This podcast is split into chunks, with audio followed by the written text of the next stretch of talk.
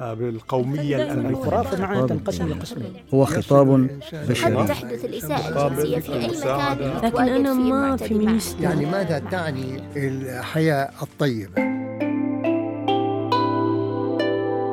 السكة للبودكاست.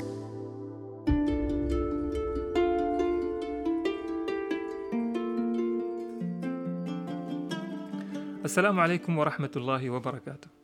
أهلا بكم في الحلقة الأولى من الموسم الثاني من بودكاست السكة. ضيف اليوم هو الدكتور ناصر الطائي مستشار مجلس إدارة دار الأوبرا السلطانية ومدير إدارة المركز الثقافي بدار الفنون الموسيقية. دكتور ناصر الطائي متخصص في الموسيقى سافر في منتصف الثمانينات إلى واشنطن أو الولايات المتحدة الأمريكية تحديدا لدراسة الموسيقى حيث درس بالبكالوريوس في الموسيقى والفلسفة معا. ثم درس الماجستير والدكتوراه في جامعة كاليفورنيا في لوس أنجلوس في الموسيقى أيضا. ومن ثم قضى محاضرا وبروفيسورا في الموسيقى في جامعة تينيسي بمدينة نوكسفيل. في هذه الحلقة نتحدث عن الموسيقى وعن تجربة ثرية في قضاها الدكتور ناصر الطائي لأكثر من 25 عاما في هذا المجال وفي الولايات المتحدة الأمريكية تحديدا. أهلا بك دكتور. أهلا وسهلا بك شكرا على الاستضافة. شكرا جزيلا لك على قبول الدعوة. نحن نسجل هذه الحلقة أيضا في دار الأوبرا وتحديدا في الأوبرا جاليريا في متجر تمرة وهناك رمزية لتسجيل هذه الحلقة هنا حيث أنك تشتغل أيضا الآن في دار الأوبرا السلطانية دكتور. ولكن في الحقيقة السؤال الأول الذي يمكن أن يتبادر للذهن هو أن تسافر في منتصف الثمانينات ويعني قبل أن تبدأ حتى أول جامعة حكومية هنا في عمان مبتعثا لدراسة الموسيقى اتخاذ قرار مثل هذا في تلك الفترة كيف يمكن أن تصفه؟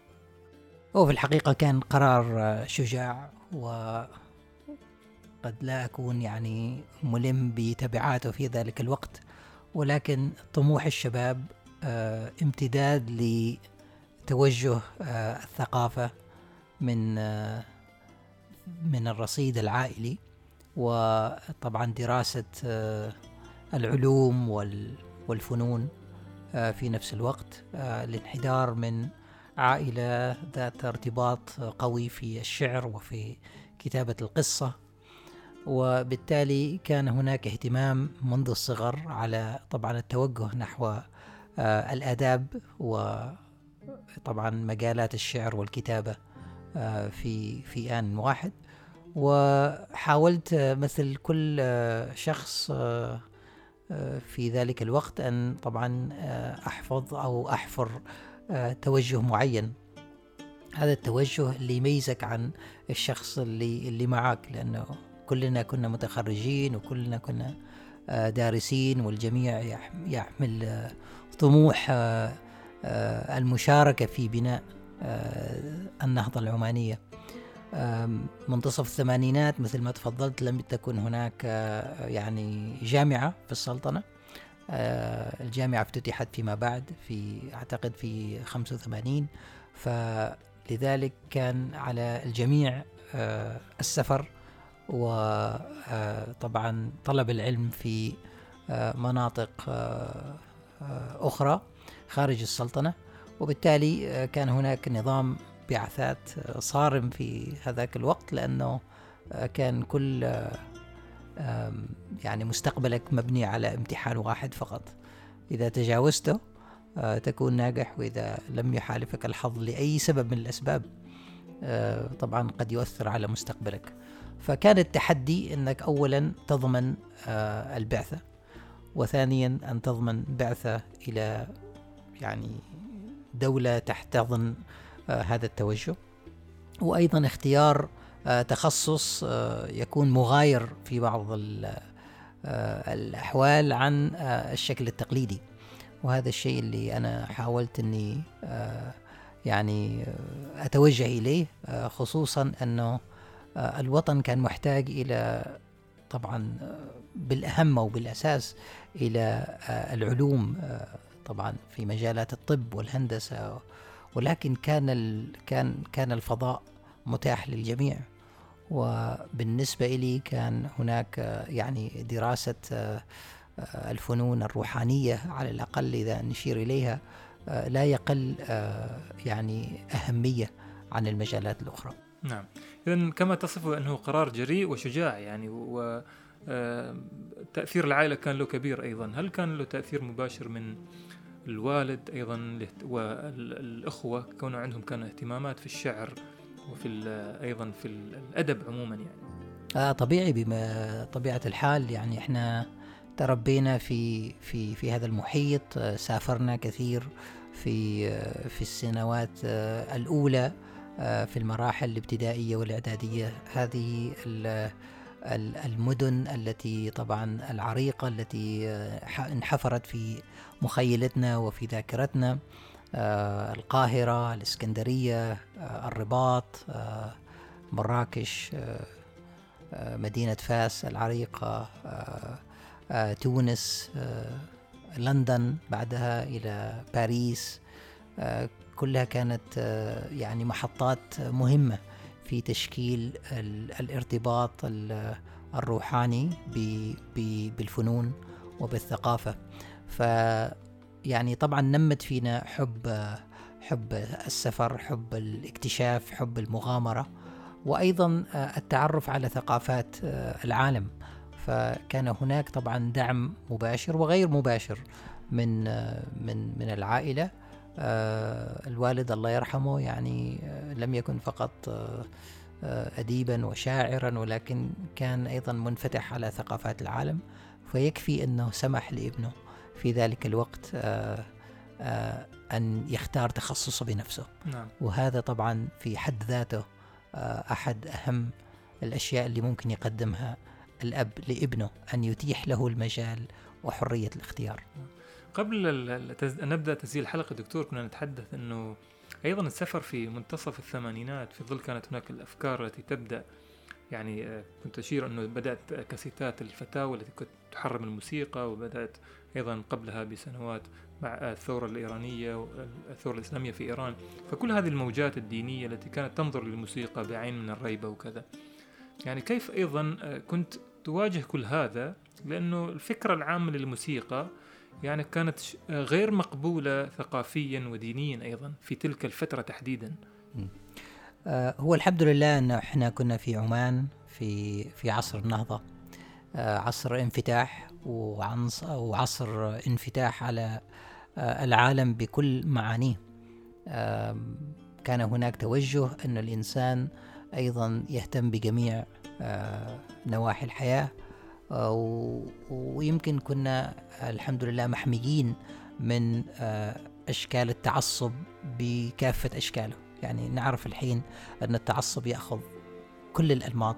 ولا يستبعد مجال معين. ولكن أي شيء ممكن تسويه آه، في في حياتك أو تتخذه آه، قد يكون يعني بتعصب آه، قد يؤدي إلى نتائج عكسية. ولكن عندما ننظر إليها الحين فترة الثمانينات كانت أيضا فترة ازدهار كبير. بالنسبة للموسيقى حصلت أشياء يعني لم نكن قد يكون واعين لها ولكن كانت في حركة موسيقية كبيرة. تشهدها الدول العربية والعالمية أيضا. نأخذ أيضا على المجال العالمي. كان هناك ظهور أحد أهم الأفلام في العالم اللي هو فيلم أماديوس الذي يحكي قصة الموسيقار طبعا أماديوس موتسارت.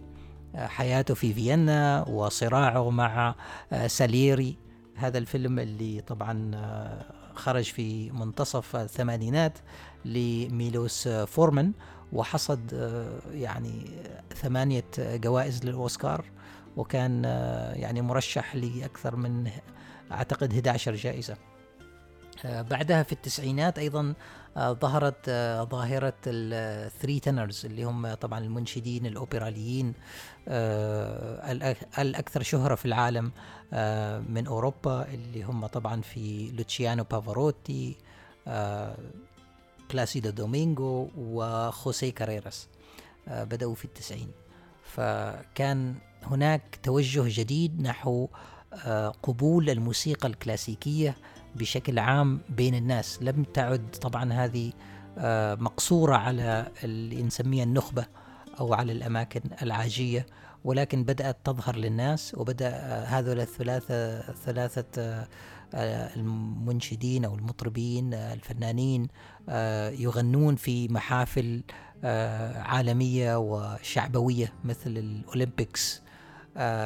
لكن أيضا اللي يعنينا في العالم العربي أيضا حركة الطرب العربي التي طبعا بدأت أيضا في الانحسار بعد الثمانينات لأن طبعا هي كانت حركة ثرية جدا في المشرق العربي. وطبعا بعد وفاة أم كلثوم في 75 ووفاة عبد الحليم في 77 وقبله طبعا فريد الأطرش. كل هذول اللي شكلوا طبعا الطرب العربي. نعم. آه بدأ بدأ كانت لا تزال آثارهم موجودة يعني. آه وظلت مستمرة ليومنا هذا لأن كانت تعبر عن مرحلة ثرية في في في في في الطرب العربي آه الأصيل. فبالنسبة لهذا على الجانب طبعا العربي. محليا أيضا آه، صاحب الجلالة أولى أهمية كبيرة للفنون آه، والثقافة من أول يوم تولى فيه مقاليد الحكم. فإحنا مثل ما نقول يعني انه تشربنا من من هذه الحكمة ومن هذا ومن هذا الاهتمام السامي من هذا العقل المستنير اللي كان يدير دفة طبعا النهضة المباركة في التوجه. فحتى في الثمانينات كانت هناك حركة كبيرة للموسيقى في في السلطنة. بدأت بتأسيس آه، مركز عمان للموسيقى الشعبية آه، للموسيقى التقليدية عفوا. وطبعا تلاها آه، الأوركسترا السيمفونية السلطانية العمانية في 85 وسبق هذا طبعا تقديم للموسيقى الكلاسيكية على التلفزة العمانية التي كانت تسبق دائما نشرة الأخبار الإنجليزية. ولا يز لا تزال هذه اللمسات يعني حاضرة في أذهان آه، العديد من من من من طبعا المتابعين للموسيقى وليس فقط في في في السلطنة ولكن في في خارج السلطنة يعني نعم. أي حد ممكن تقابله وتقول له إنك أنت يعني تخصصك موسيقى بيقول لك أوه إحنا كنا في عمان نتابع حفلات آه، آه، الأوركسترا السيمفونية لأنها طبعا واحدة من أهم المبادرات آه التي طبعا تركت بصمة كبيرة آه في ولا تزال آه طبعا آه تعمل كأحد آه السفراء نعم. المميزين لرسالة السلطنة السامية التي طبعا تعبر عن آه أولا الاهتمام السامي في الفنون لكن ثانيا المثابرة وإيجاد بصمة آه مختلفة آه للسلطنة عن آه، دول الجوار نعم. يعني نقول أن صاحب الجلالة كان آه، يعني هو الذي يقود هذه طبعا المسيرة لأن الكثير من هذه المبادرات جاءت بمبادرات آه، يعني شخصية منه ومن اهتمامه السامي الذي كان يوليه وبالتالي عندما طبعا قام بسؤال المستشارين في ذلك الوقت عن جدوى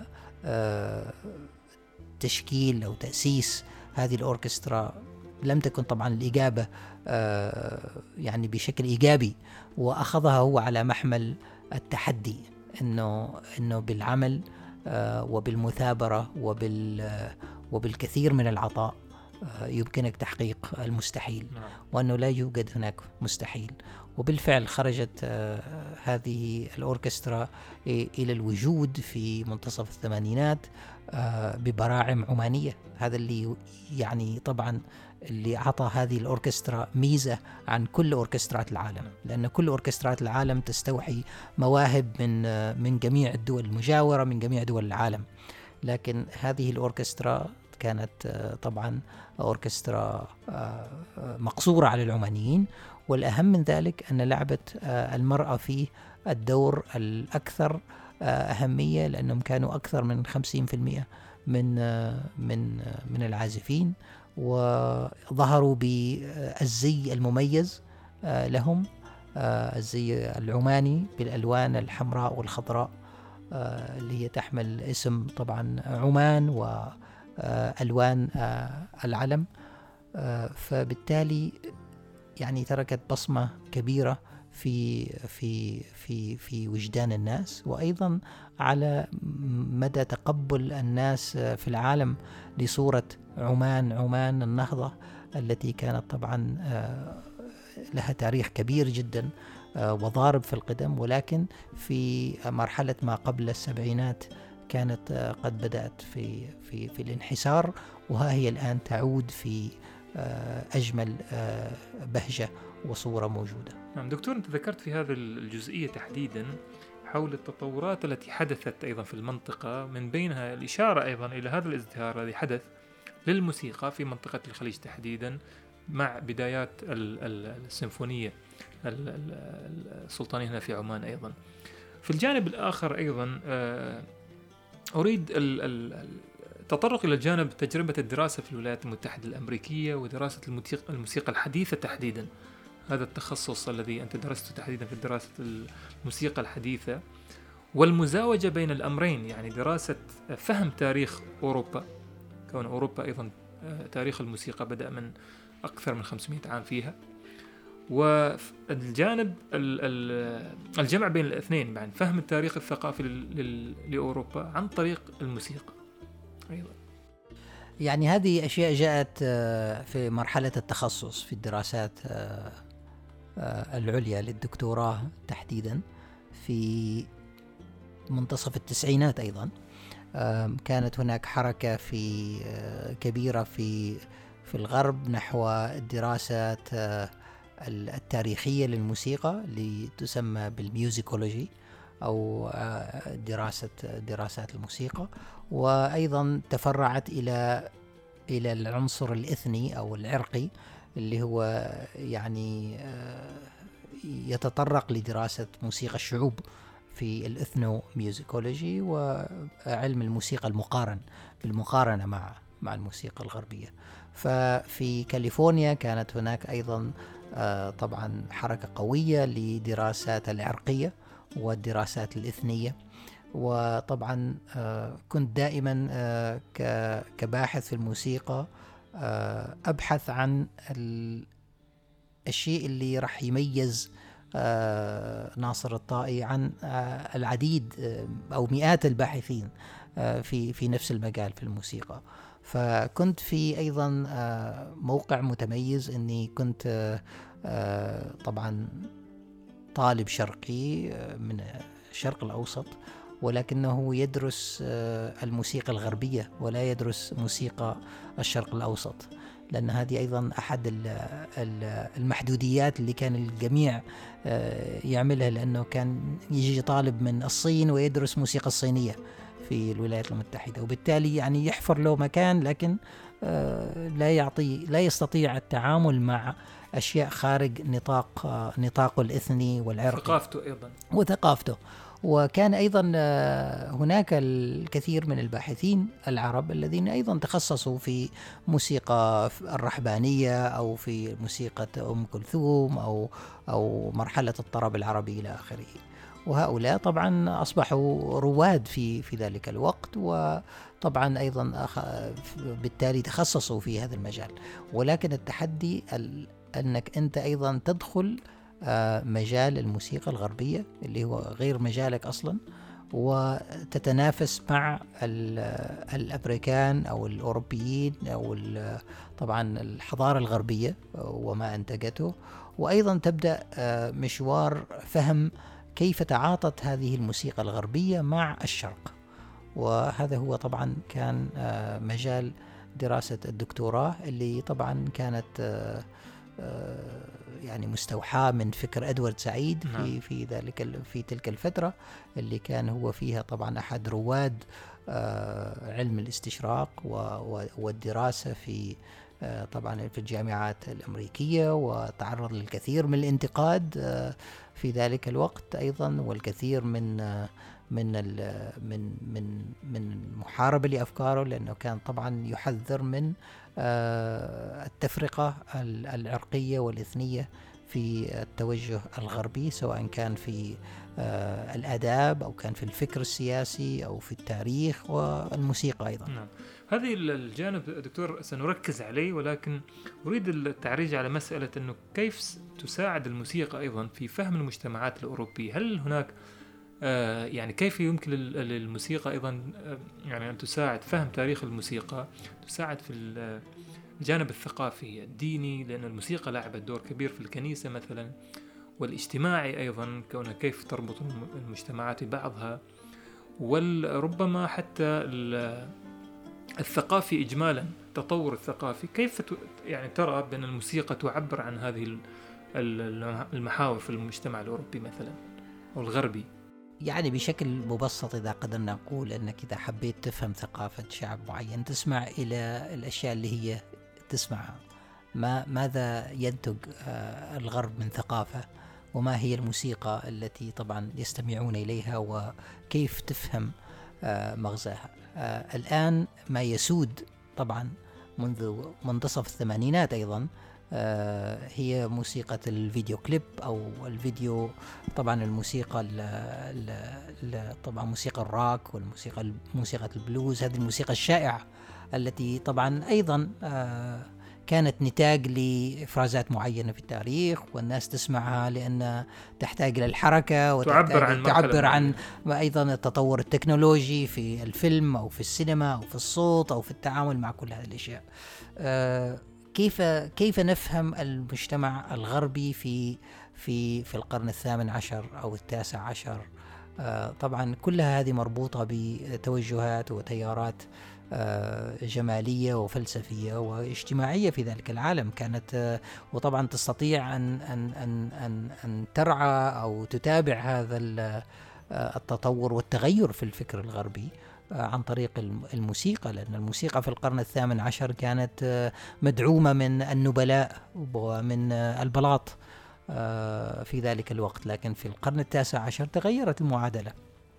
وخصوصا بعد ظهور بيتهوفن مثلا في في في في فيينا الذي أصر على أنه يكون آه، يعني فنان لنفسه ويكتب لنفسه وليس لأنه كان موظف أو عامل في البلاط يطلب منه آه، أنه يألف سيمفونية مثل ما كان مدرسه آه، هايدن اللي اشتغل مع مع العائلة الإسترحازي اللي كانت طبعا تدفع له مقابل هذه الأعمال التي كان يكتبها بشكل أسبوعي.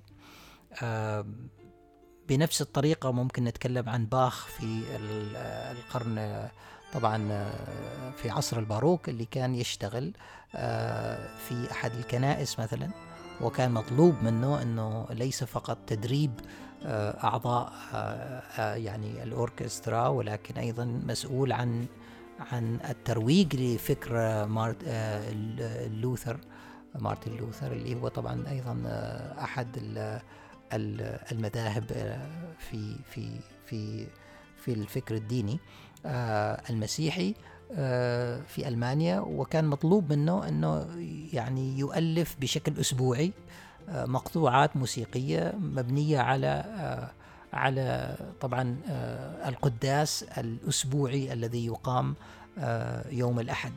فكان يشتغل على هذه المقطوعات آه، يوم الاثنين والثلاثاء والأربعاء ويقوم بكتابتها والتدريب عليها الخميس والجمعة وتقدم يوم الأحد. وقضى كل حياته بهذه الطريقة يعني يكتب بهذا الشكل. إذا آه، في ذلك الوقت كان هناك توجه ديني وكان هذا الدين داعم أيضا للمؤسسات الفكرية والموسيقية ولكن بدأت في التغير. في القرن الثامن عشر طبعا آه، اجى موتسارت واجى هايدن وبدأوا يكتبوا أيضا آه، سيمفونيات وبدأوا يكتبوا مقطوعات للحجرة وهكذا.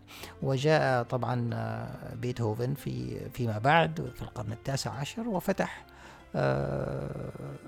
يعني الباب لكل التوجهات وخصوصا التوجهات الشخصية للفكر الموسيقي. وطبعا صاحبت كل هذه الحركات الموسيقية آه، توجهات آه، فلسفية في الأدب وفي وفي وفي الشعر.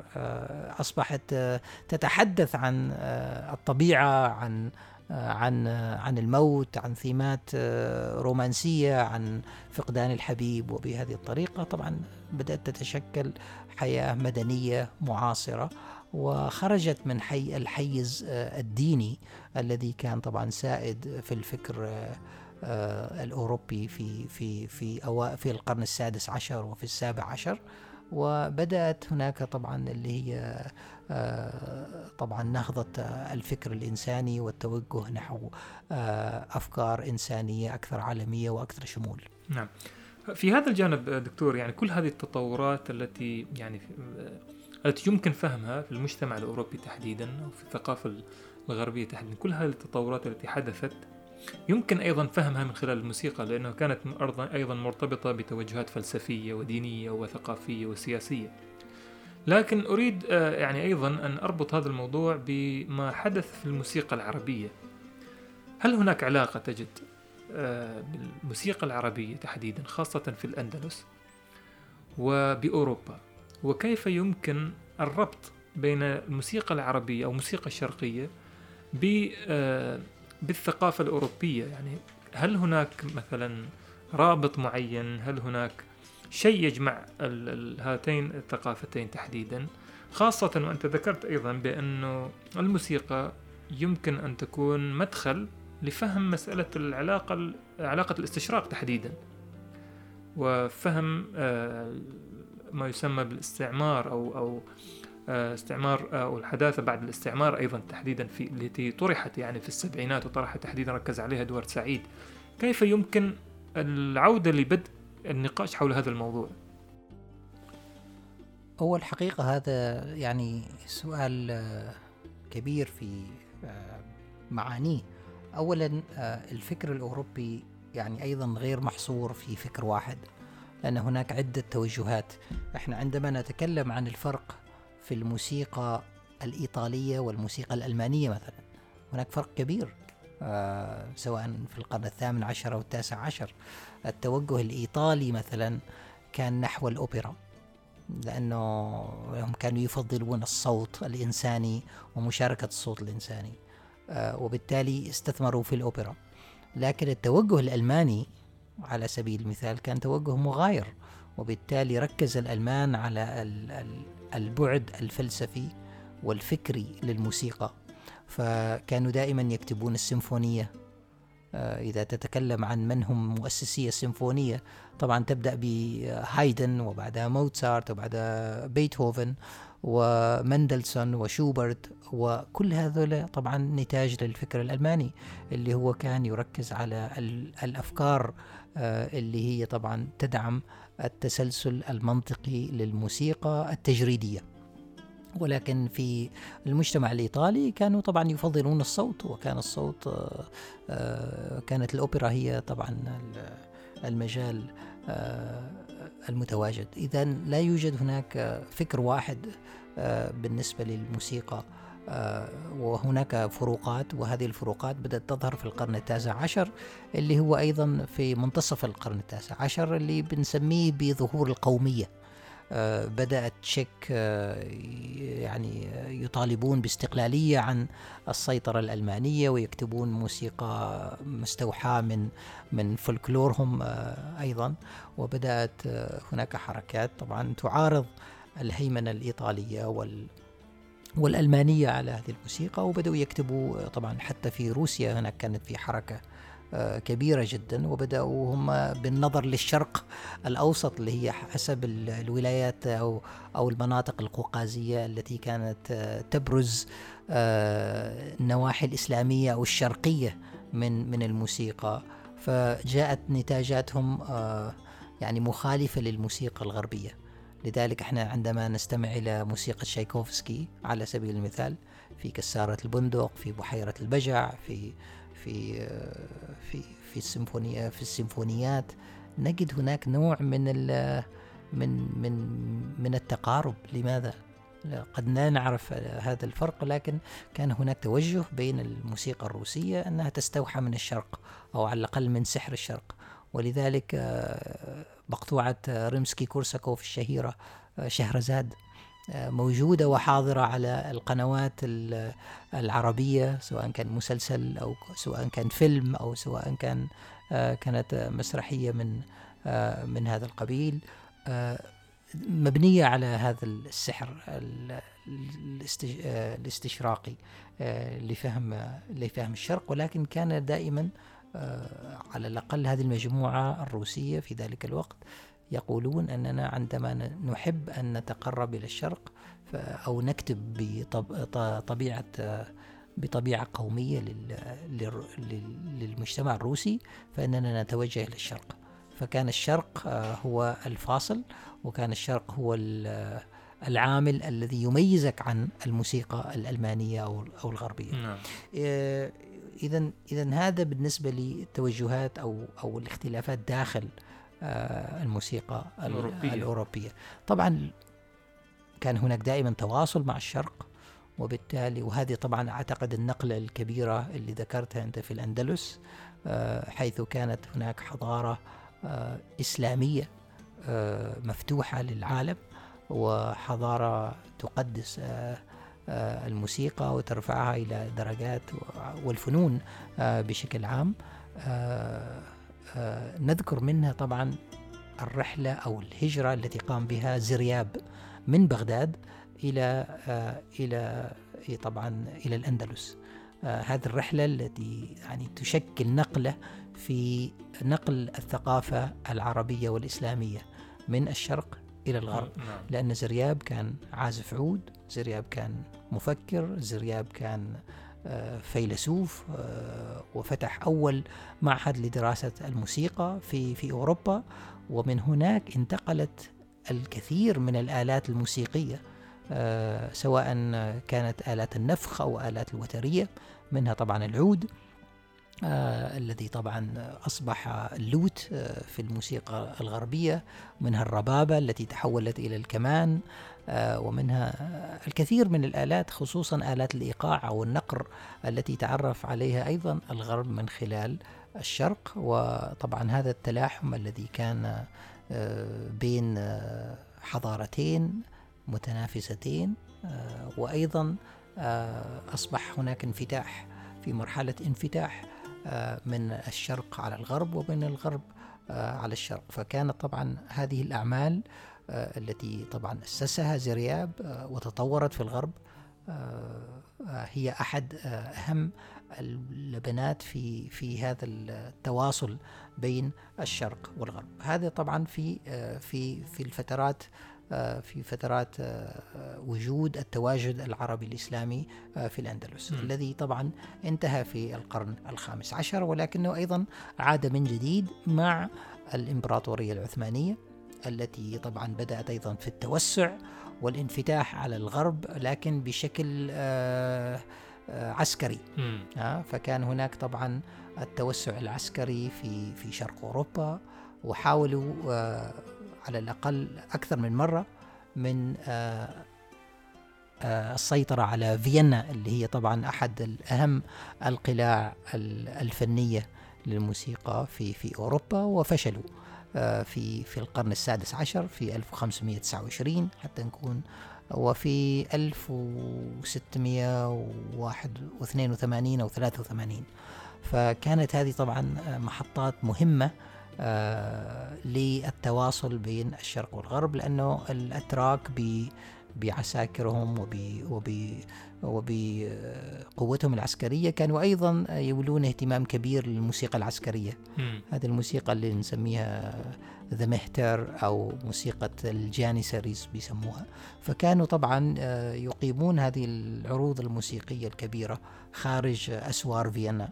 وكان الشعب آه، طبعا ذو الثقافة الألمانية والشعب النمساوي يستمع إلى هذه الموسيقى بمزيج من الخوف لأنها طبعا تنم عن نعم. آه، طابع عسكري ولكن كان هناك أيضا اهتمامات آه، فنية بعد خصوصا بعد انحسار آه، المد العثماني والعسكري. لنفوذهم في في هذا المجال أصبح أصبحت أوروبا تستقطب هؤلاء العسكريين أو هؤلاء الموسيقيين وبدأت الموسيقى التركية أو الشرقية في هذا الوقت تأخذ طابع اهتمامي وغرائبي أيضا اللي هو طبعا أدى إلى ظهور ظاهرة الاستشراق في مصر. يعني دكتور أيضا في في محطات كثيرة من التاريخ كان هناك الرغبة في إثبات القوة وأيضا القوة الثقافية أيضا من خلال القوة الثقافية عوضا عن العسكرية هل هناك كانت رغبة في إظهار التفوق من خلال الموسيقى بين الثقافة الشرقية والثقافة الغربية بنظرك؟ يعني أحد الأشياء اللي شدد عليها إدوارد سعيد في كتابه في أواخر السبعينات عن الاستشراق أنه الفنون كانت عامل مهم في والثقافة بشكل عام آه، في التمهيد للسيطرة العسكرية. يعني لم تأتي أولا السيطرة العسكرية وبعدين الثقافية آه، اللي هو طبعا مفهوم السائد. ولكن أولا كان هنا كانت هناك آه، الغزو غزو نابليون لمصر وسوريا. وبعدها طبعا في أواخر القرن الثامن عشر وبعدها جاءت جاء الاستعمار الغربي للشرق. آه، فبدأت ب طبعا الاستعمار وفهم المفهوم الشرقي آه، الأفكار الشرقية. وبعدها طبعا هذه الأفكار آه، والسيطرة على الفكر والفنون أدى إلى طبعا طبعا الاستعمار أو الاحتلال العسكري. وبالتالي أصبح هناك أيضا تغير أنك أنت إذا تريد تسيطر على شعب أو أو مثلا أو أو, أو مكان معين لازم تفهم ثقافته. وهذا المفهوم آه، اللي هو طبعا أدى إلى ظهور الدراسات آه، الشرقية في المجتمعات الغربية حتى يفهموا الإنسان الشرقي وحتى يسيطروا على موارد الشرق عن طريق مفهومهم آه، للثقافة. فبالفعل الموسيقى والثقافة بشكل عام كانت أحد العوامل المهمة التي أدت إلى آه، طبعا آه، توسيع النفوذ الغربي في الشرق. نعم. في هذا الجانب دكتور وأنت أيضا كنت تدرس في الولايات المتحدة الأمريكية والكثير من العرب وربما كثير من الشباب من الشرق عموما آه، اتجهوا للدراسة في أوروبا وفي أمريكا أيضا لدراسة الموسيقى. وفي العادة أيضا يكون هناك نقاش ويكون هناك حوار آه، مفتوح يعني بين الشباب آه، أثناء الدراسة. هل كانت هناك يعني النقاش حول الاستشراق أيضا في ما يخص الموسيقى؟ كيف كان ينظر الأكاديميين و الطلبة أيضا حول هذا الموضوع؟ هو طبعا في الكثير من التوجهات الأكاديمية كانت جميعها منفتحة على على هذه على تقبل هذا الفكر لأنه طبعا آه، هو فكر مدعم بوثائق وبتاريخ وب وبكتابات. آه، لكن الجميع طبعا هناك من يحاول أن يخفي آه، طبعا هذه الحقائق التي طبعا كان إدوارد سعيد مباشر وحاد في نقده للمجتمع الغربي إنها طبعا مارست هذا النوع من السلطة آه، والأيديولوجية الثقافية والموسيقية حتى حتى تمهد للاستعمار يعني الغربي للشرق. وطبعا تقبلها الكثير وفتحت نوافذ آه، في الجامعات لدراسة مجالات جديدة أيضا منها يعني الفيمينيزم آه، اللي هي الأنثوية و و والإثنية للدراسات الإثنية طبعا وأصبح الجميع يحاول تطبيق آه هذه الفلسفة من منظور طبعا السلطة آه الغربية وتحكمها في آه الجاليات العرقية اللي طبعا موجودة في أمريكا منها طبعا الأقلية الأفريقية واللاتينية والآسيوية. فأصبح تعميمها على الجميع من المجالات أيضا في في في الميديا في في المسرح في في الآداب في الموسيقى. وطبعا كان الجميع يحاول أن أن أن أن يثبت وجهة نظره ولكن كانت هناك أيضا معارضات من من من التوجهات الأخرى. عندما كنت طبعا أنا أحاضر في في في جامعة تينيسي حاولت أن أن أظهر هذا الجانب ال ال ال الإثني في الموسيقى الغربية أن الموسيقى الغربية ليست آه، كلها موسيقى يعني بريئة ولكن هناك طبعا آه، آه، تيار قد يكون مخيف الذي طبعا ممكن أن الإنسان لكن من الضروري أن نفهمه لماذا يعني يصور موتسارت أو بيتهوفن أو أو أو الغرب بشكل عام. الشرق بهذه الصورة. آه، وما هي طبعا آه، خصائص الإنسان الشرقي؟ وماذا طبعا تقول لنا هذه الخصائص عن آه، الشرق نفسه أو عن الغرب؟ لأنك أنت لما تصور شخص بأنه كذا وكذا وكذا معناته هذا هذه وجهة نظرك أنت. فماذا يعني لك طبعا آه، كالرجل الشرقي في في في في هذا التصور في هذه الأوبرا مثلا؟ والأهم من ذلك أين أي- ما هو طبعا التبعات التي أثرت آه، في هذا التصور؟ عندما نقول أن أن العرب مثلا أو أن الشرقي إنسان شهواني أو أنه إنسان آه، آه، يعني متسلط أو أنه إنسان يحب العنف وهذه الظاهرة استمرت في هوليوود يعني في الأفلام الأمريكية في في منذ الستينات وإلى الآن.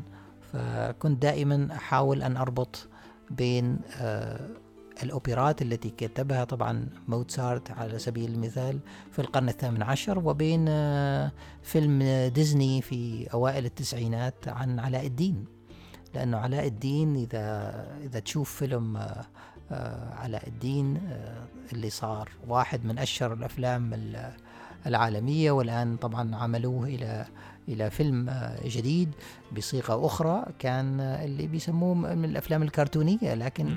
لكن لأول مرة كانت فيه فيه يعني ميزانية كبيرة وفيه دراسة عن الموسيقى الشرقية و و- والطبع العربي و و و وأدى طبعا إلى ظهور أفلام كثيرة مهمة مثل ال Lion King وبوكاهونتاس وهكذا التي طبعا أيضا تدور أحداثها في أماكن أخرى وتأخذ طابع استشراقي. المهم أنه علاء الدين كان يبدأ بأغنية. أغنية الشخص الذي يمشي في الصحراء ويتحدث عن قصة هذا البلد الذي تحدث فيه كل هذه الغرائب. آه، هو طبعا بلد مخترع يعني مثل بغداد مثلا لكن يسموه عقربة. ولا يعرفوا طبعا آه، ليش سموه عقربة. لكن العقرب هو طبعا آه، مرتبط في الذاكرة الشرقية ب ب ب بهذه آه، طبعا بالعنف آه، وبال- وال- بالموت. وال- ربما. والموت والسم. السم. نعم. وهناك طبعا آه، يعني حتى نص الكلام اللي يقول لك فيه إنه هذا المكان إذا اختلفت مع الشخص يقص رقبتك. ها؟ وطبعا آه، مليء بالحرارة ولكنه أيضا مليء بالقسوة بالعنف. فطبعا آه، كان هناك الكثير من آه، الاعتراضات على هذا النص إنه هذا في الأخير فيلم كرتون للأطفال. وإحنا يعني كيف نقبل ان إن نبرز هذا اللون من العنف من أول دقيقة من أول دقيقة في علاء الدين وبعدها طبعا تتوالى ال- تتوالى الثيمات ال ال التي طبعا محفورة هي في في في النتاج أو في الذاكرة الغربية وبعدها الأمريكية نعم. عن الشرق إنه. الشرق هو مكان للعنف آه إنه مكان بدون رحمة إنه مكان فيه فقر عدم المساواة وحتى الملكة يعني ابنة آه، الأميرة بنت الملك هي إنسانة محبوسة. وهي عديمة آه، لا تملك يعني حريتها لا يعني. تملك حريتها فكل ما تريده هو الحرية وهذه الحرية التي ينادي بها طبعا آه، الغرب بحيث أنه هو المكان اللي يوفر لك هذه الأشياء و- والشرق هو عبارة عن طبعا هذه الكائنات الكائنات أو ال- أو الشخصيات التي آه، طبعا دائما ما تكون آه، آه، ب- بتفاصيل وجهها الإنسان اللي يتكلم بلكنة معينة مختلفة عن آه، مختلفة عن علاء الدين مم. عن حتى ياسمينة اللي هم طبعا من نفس المكان المفروض.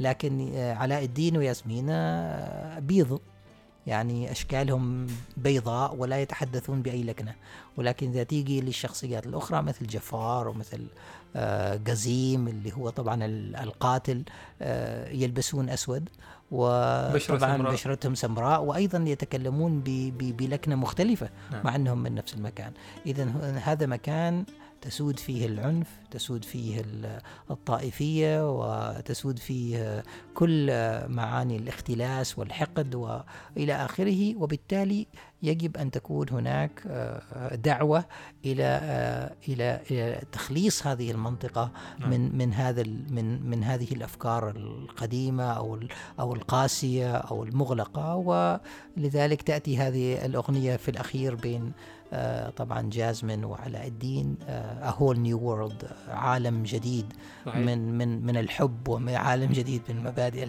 نعم. آه، التي التي يمكن أيضا فقط آه، تحقيقها عن طريق آه، آه، التبشير بمبادئ الغربية مم. التي هي طبعا مربوطة بالحرية وبحرية التعبير وبالانطلاق. هذه نقطة دكتور يعني آه، يعني تحيلني إلى سؤال هل وظفت الموسيقى والأغنية عموما؟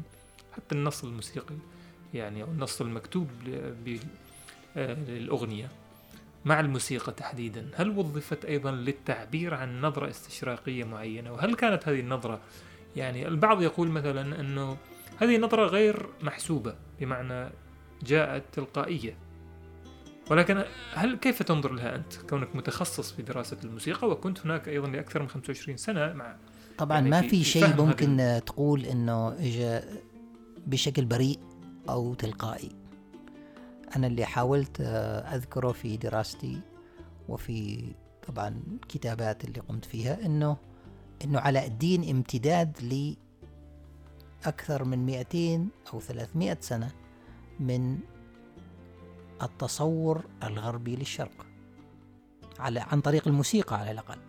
فهذا طبعا التوجه المحفور في ذاكرة الغربي من أيام موتسارت. لأن موتسارت آه، كتب عن عن الاختطاف من آه، السيراليو أو من جناح الحريم وكتب عن الناي السحري التي تدور أحداثه في في في مصر القديمة. وهناك بذور آه، هناك بذور متأصلة للمفهوم الغربي انه آه، الرجل الشرقي رجل طبعا آه، تسود العنف وتسود الشهوانية وهو يعني هذه الأشياء موجودة في في في في معاملتهم لكذا وكذا وكذا وهذه هي مبادئهم. وطبعا تزداد مع مع وجود آه، ظواهر آه، موسيقية آه، أخرى وطبعا تظهر في في الأخير في أفلام العنف وأفلام ال- هوليوود بهذه الطريقة. لذلك هي ليست آه، هذه خطورتها يعني إنه الإنسان يفكر إنه هذه آه، بريئة أو إنها بس تصور وإنها لا تنم عن فهم عام. ولكن طبعا هذا الشخص اللي اجى وكتب علاء الدين في في التسعينات آه، أيضا أخذ الكثير من هذه الأفكار اللي كانت محفورة. في في تصور المخيله الأمريكية عن آه، رجل الشرق وعن آه، ألف ليلة وليلة. ما ماذا كانت الن- النتيجة؟ هي طبعا نتيجة تراكمية للجميع من آه، هذه ال- التوجهات. وأيضا في أفلام أخرى آه، يعني لما تشوف في أفلام أخرى يعني فيلم بعد فيلم تقول أنه هذه ما ممكن تكون فقط مجرد مم. آه، المثال الآخر اللي كنت أضربه اللي هو ال Lion King هذا واحد من أيضا أكبر الأفلام الموسيقية ال- التي حققت طبعا آه، آه، أرقام قياسية آه، في في المجتمع الأمريكي هو عبارة عن صراع بين بين أخوين وهم يعني أسدين أسد أسود وأسد أبيض. فالأسد الأسود طبعا هو الشرير.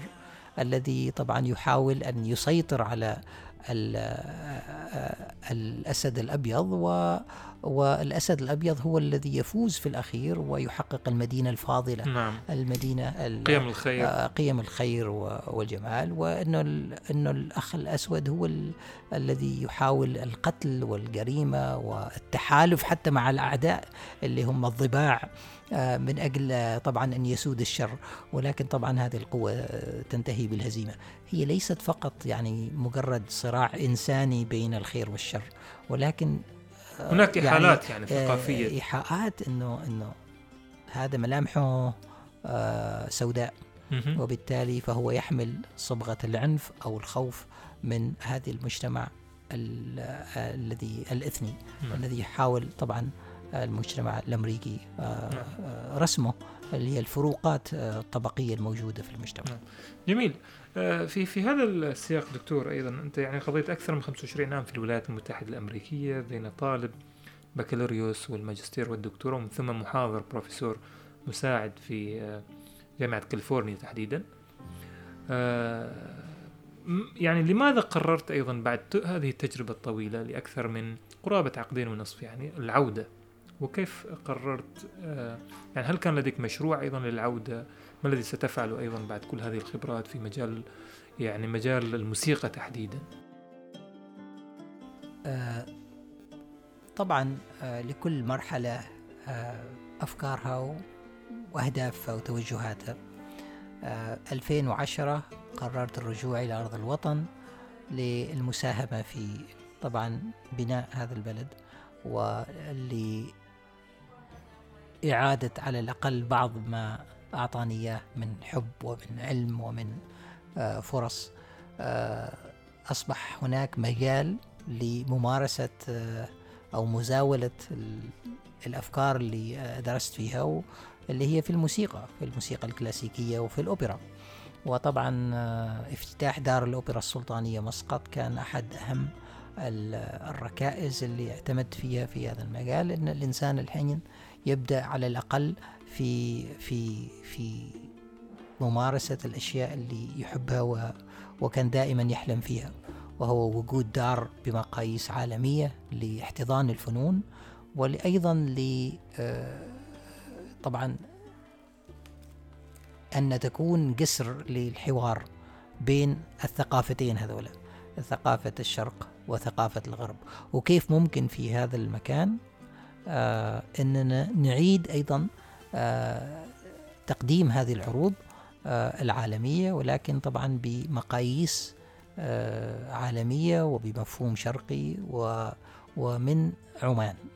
فكانت هذه رسالة آه نبيلة وكانت آه أيضا آه إذان بافتتاح مثلا فصل آخر من من آه الحياة اللي هي طبعا عبارة عن محطات آه نعم. آه، سواء كانت محطات جغرافية أو فكرية أو فنية. فكان الوقت مناسب أن الإنسان يعود إلى الوطن وأيضا المساهمة في هذا الصرح العظيم. في هذا الجانب دكتور كيف تنظر يعني لدار الأوبرا أيضا كمؤسسة يمكنها فتح هذا الحوار خلال جلب طبعا ال- العروض الأوبرالية العالمية أيضا؟ كيف يمكن آه، يعني الدخول في فهم الموسيقى من منظور الحوار أيضا يعني من منظور أيضا فهم الآخر؟ هو طبعا بمجرد أنك أنت تقيم عرض إيطالي من خلال شركة بولندية على سبيل المثال في مسقط يعني هذا هو أيضا قاعدة للحوار.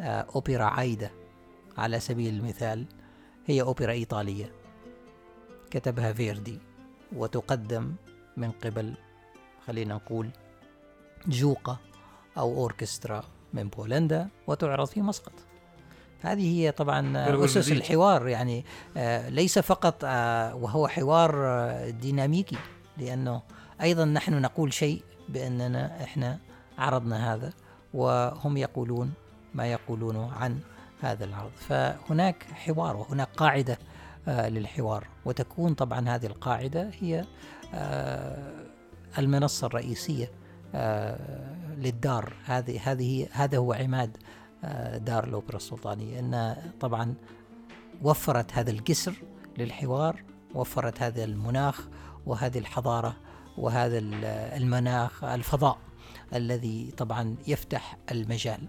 وفي نفس الوقت إحنا نقدم العروض العمانية والعروض العربية وبحضور غربي أو بحضور عالمي لأنه طبعا الجمهور في دار الأوبرا السلطانية وجمهور متعدد الجنسيات ومفتوح للجميع سواء كان الزائر أو المواطن أو المقيم آه، والجميع يقتبس آه، من الآخر آه، فهو حوار بين الحضارات وحوار بين الثقافات يدعو للانفتاح طبعا من وجهتنا على العالم وأيضا يعرف العالم بثقافاتنا وبنتائجنا فهذا هو المكان الأسمى الذي يتم فيه هذا الحوار عن طريق الفنون لأن الفنون هي الأشياء التي تربط بين الإنسان وفي بين الثقافة الإنسانية وبالتالي لا توجد هناك حواجز آه، ونحن ندعو إلى طبعا آه، آه،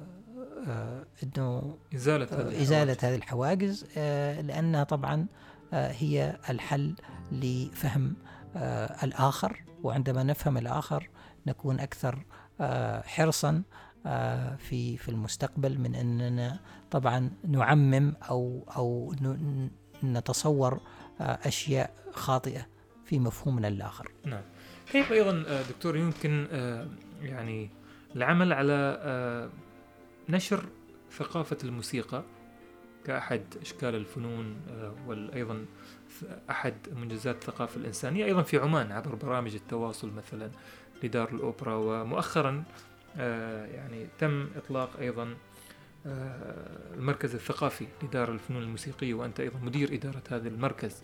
فكيف يمكن أيضا نقل و يعني تأصيل ثقافة الموسيقى أيضا في المجتمع العماني؟ هي طبعا ثقافة موجودة من قدم زمان. الحين عندنا يعني مكان آه، مجهز بأحدث المواصفات العالمية للعروض.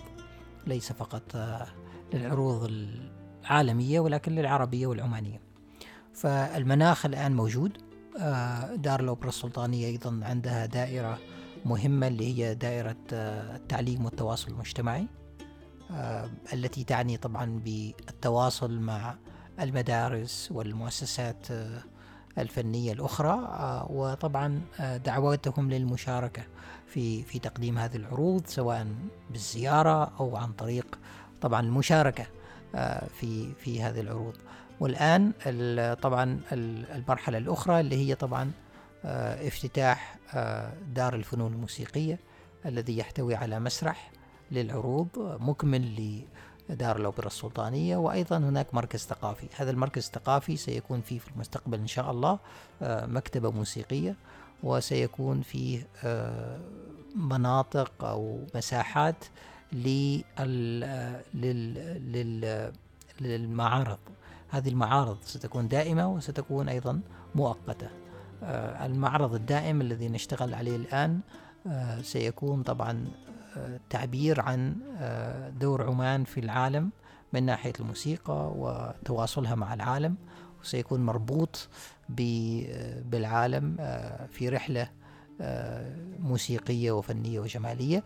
المعارض المؤقتة هي التي طبعا ستتغير من فترة لأخرى حسب معطيات هذه العروض التي نشوف أنه راح تساهم في طبعا دفع آه، دفعة جديدة لبرامج التعليم والتواصل المجتمعي آه، في السلطنة. هل سيكون الدكتور لهذا المركز أيضا دور في آه، إبراز الموسيقى التقليدية في عمان وإبراز الموسيقى عموما وتاريخها وأيضا جذورها ربما سواء على مستوى المصادر الكتب لو كانت هناك مكتبة على سبيل المثال حتى عروض للفنون يعني. طبعا هذه العروض موجودة يعني موجودة في في في في الموسم السنوي للأوبرا في كل سنة. هناك طبعا في كل عام آه، احتفال بيوم المرأة العمانية الذي طبعا تبرز فيه آه، المواهب المحلية. هناك آه، العرض العسكري الذي يشارك فيه أكثر من 850 يعني من من مختلف طبعا الشعاب والعازفين سواء كانوا من الرجال والنساء. وهناك أيضا أمسيات آه، للإنشاد الديني وأمسيات طربية آه، تشارك فيها الأوركسترا السيمفونية السلطانية العمانية تشارك فيها أعداد من آه، أعضاء من آه، طبعا الفرقة الشرقية أو أو الجمعية العمانية لهواة العود فطبعا هذه العروض خلال العام. وأيضا هناك مساهمات من من الطلبة في في بعض هذه العروض التي طبعا نقوم بدعوة طبعا مشاركين فيها عن طريق مثل ما قلت آه، المديرية في مسقط وبالتعاون مع وزارة التربية والتعليم. وهناك أيضا ستكون هذه المجالات للمعارض التي تحتضن مواهب آه، الفنانين والنحاتين والرسامين وال وال طبعا اللي يشاركوا بالصور آه، يعني في في في فتح أيضا توسيع مجال الموسيقى إلى إلى الربط بينها وبين آه، المجالات الأخرى التي طبعا تعزز فهمنا للموسيقى نعم. مثلا آه، العمانية أو أو أو العربية أو العالمية والرابط هو طبعا آه، أيضا المكتبة الموسيقية التي طبعا ستحتوي على هذه المراجع وتحتوي على البرامج التي قدمتها الدار من 2011 إلى الآن وبالتالي ستكون مرجع علمي وأكاديمي وأيضا ترفيهي للأجيال القادمة إن شاء الله. إن شاء الله. دكتور لو سألت سؤال أخير في هذا الحوار ما الذي يمكن أن تقوله الموسيقى وما لا يمكن يعني يعني ما الذي يمكن أن تقوله الموسيقى للثقافات ولا تستطيع أشياء كثيرة أن تعبر عنها يعني؟ وما الذي يمكن أن تعبر عنه الموسيقى يعني؟ يعني مثل ما قلت أن الموسيقى هي هي مثل الشعر. هي تلامس يعني كل أحاسيس الإنسان. إن لو تصورنا العالم بدون موسيقى سيكون بالفعل عالم ممل بدون صوت. والإنسان يستمع إلى نبضات قلب الأم وهو في لا يزال يعني في في المراحل في المراحل الأولى من حياته. هذا أول شيء يستمع إليه هي نبضات القلب. وبالتالي يصبح هناك عنده ارتباط حميم بالحياة. هذا الإيقاع موجود أيضا في لغة الطيور في صوت المطر في حتى نسمات الريح. وقد يأخذ توجه عنيف يعني في أصوات أخرى. ولكن إحنا الأشياء اللي نركز عليها دائما في حياتنا على الأشياء الجميلة التي طبعا ترتبط بالجمال وبالمعرفة. وبالتالي هذه هي اللغة الكونية الجميلة التي هي الرابط بين كل الشعوب. يعني كل الشعوب عندها موسيقى وعندها تراث سواء كانت وهي نغمات محددة ولكن بتغيير السلام السلالم الموسيقية فيها بتنوع الآلات الموسيقية بتنوع الثقافة نستطيع أن نحصل على هذا المزيج الجميل من كل ثقافات العالم وكل لون. يعني نحن لا نتحدث عن لون شرقي وغربي ولكن نتحدث عن عماني وحتى العماني ممكن أنت تقسمه إلى إلى الولايات المختلفة ويكون مختلف بألوانه نعم. من من مكان إلى مكان فلهذه الدرجة هناك تنوع وهناك احتفاء بالجمال وهناك رغبة عند الإنسان دائما في التعبير عن ذاته وهذه الرغبة تكون إما عن طريق كتابة الموسيقى أو الكتابة يعني بشكل عام آه، أدائها آه، الاحتفاء فيها عن طريق حركة الجسد هي أيضا نوع من التعبير الجميل عن احتفاء الإنسان بيومه سواء كان الحصاد سواء كان في العزاء أو سواء كان في في في الاحتفال آه، في الأعراس آه، أو المناسبات الجميلة. فالموسيقى هي العامل التي طبعا اللي أراها أنا يعني اللي هي تربطنا في كل مراحل مرحلة من مراحل الحياة من آه، بدايتنا بداية تشكلنا إلى طبعا الوفاة. نعم إذا في ختام هذا الحوار أشكر الدكتور ناصر الطائي مستشار مجلس إدارة دار الأوبرا السلطانية ومدير إدارة المركز الثقافي بدار الفنون الموسيقية. شكرا جزيلا لك دكتور. شكرا لك على هذه الفرصة وعلى هذا الحوار الحميم الجميل وكل صباح وأنتم مشبعون بالموسيقى إن شاء الله. شكرا لك دكتور وأيضا نشكر آه، الأوبرا جاليري هنا في متجر آه، تمرة على إتاحة المساحة لتسجيل هذه الحلقة. في أمان الله.